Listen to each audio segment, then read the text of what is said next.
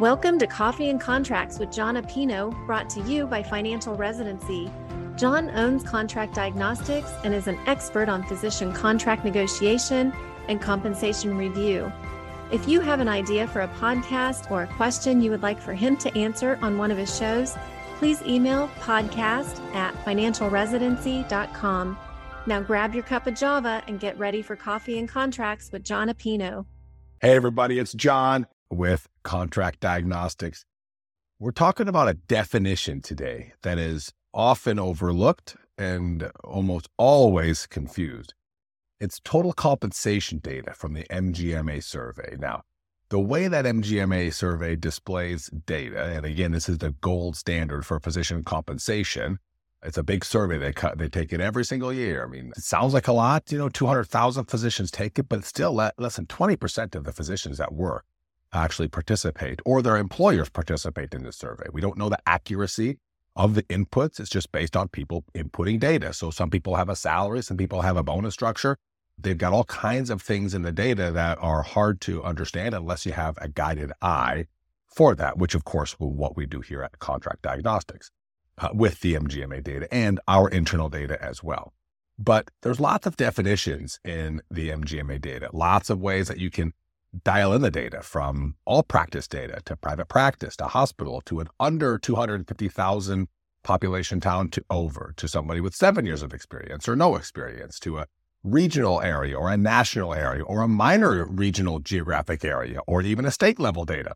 So there's all types of information that MGMA has, but the one that we feel is often confused is just how they talk about total compensation. So, total compensation, or TCC, total cash compensation, as it's often referred to, in MGMA, I'll read it to you. It's the amount reported as direct compensation on a W 2, 1099, or a K 1 for a partner, of course, plus all voluntary salary reductions, such as 401k, 403b, tax saving plans like Section 129, medical savings plan, etc. Okay, the amount includes salary, bonus, other incentive payments, research, stipends, honorarium, distributions of profits.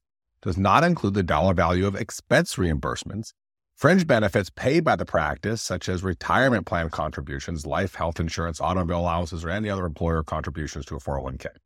So there's a lot there. Then it goes down. I mean, this thing is like two pages long, just the definition.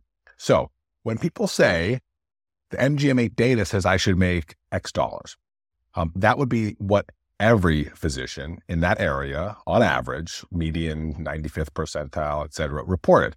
And that's again total income. So if there's call stipends, it's included. If there's forgiven signing bonuses, it's included. If there's directorship pay, it's included. If there's a production bonus or a quality bonus or nurse practitioner pay, it's included.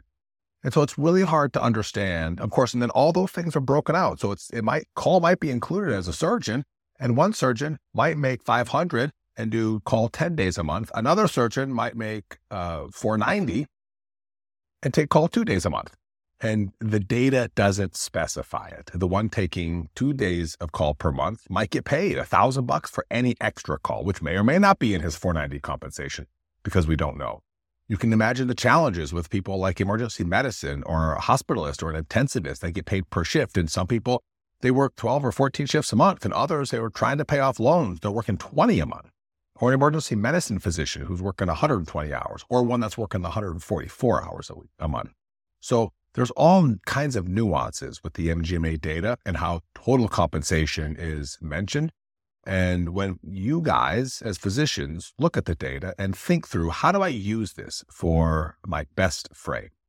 That's when the magic comes in place because, again, you don't know. And so we want to make sure that we take all things into account when we evaluate your situation and your story. So look at the compensation data from MGMA, understand that it is a very complicated calculation and it is far from perfect because somebody with a 1099 reports on the same report as a W 2 employee. And obviously, those things are very, very different from a tax perspective, from a, a benefits perspective, and often, as they should be, from a compensation perspective. So, I wish that we could go through every single specialty and provide you the total compensation number for every single band and regional area in the country. But if we can help you with anything, of course, give us a call at Contract Diagnostics. We'd love to help you out. Search for us, contractdiagnostics.com. Set up a 15 minute free consult. We're always here to help. Enjoy your week. Thank you for listening to Coffee and Contracts with Jon Appino. If you need a contract reviewed or want to know if you are being paid fairly, go to contractdiagnostics.com. See you next time.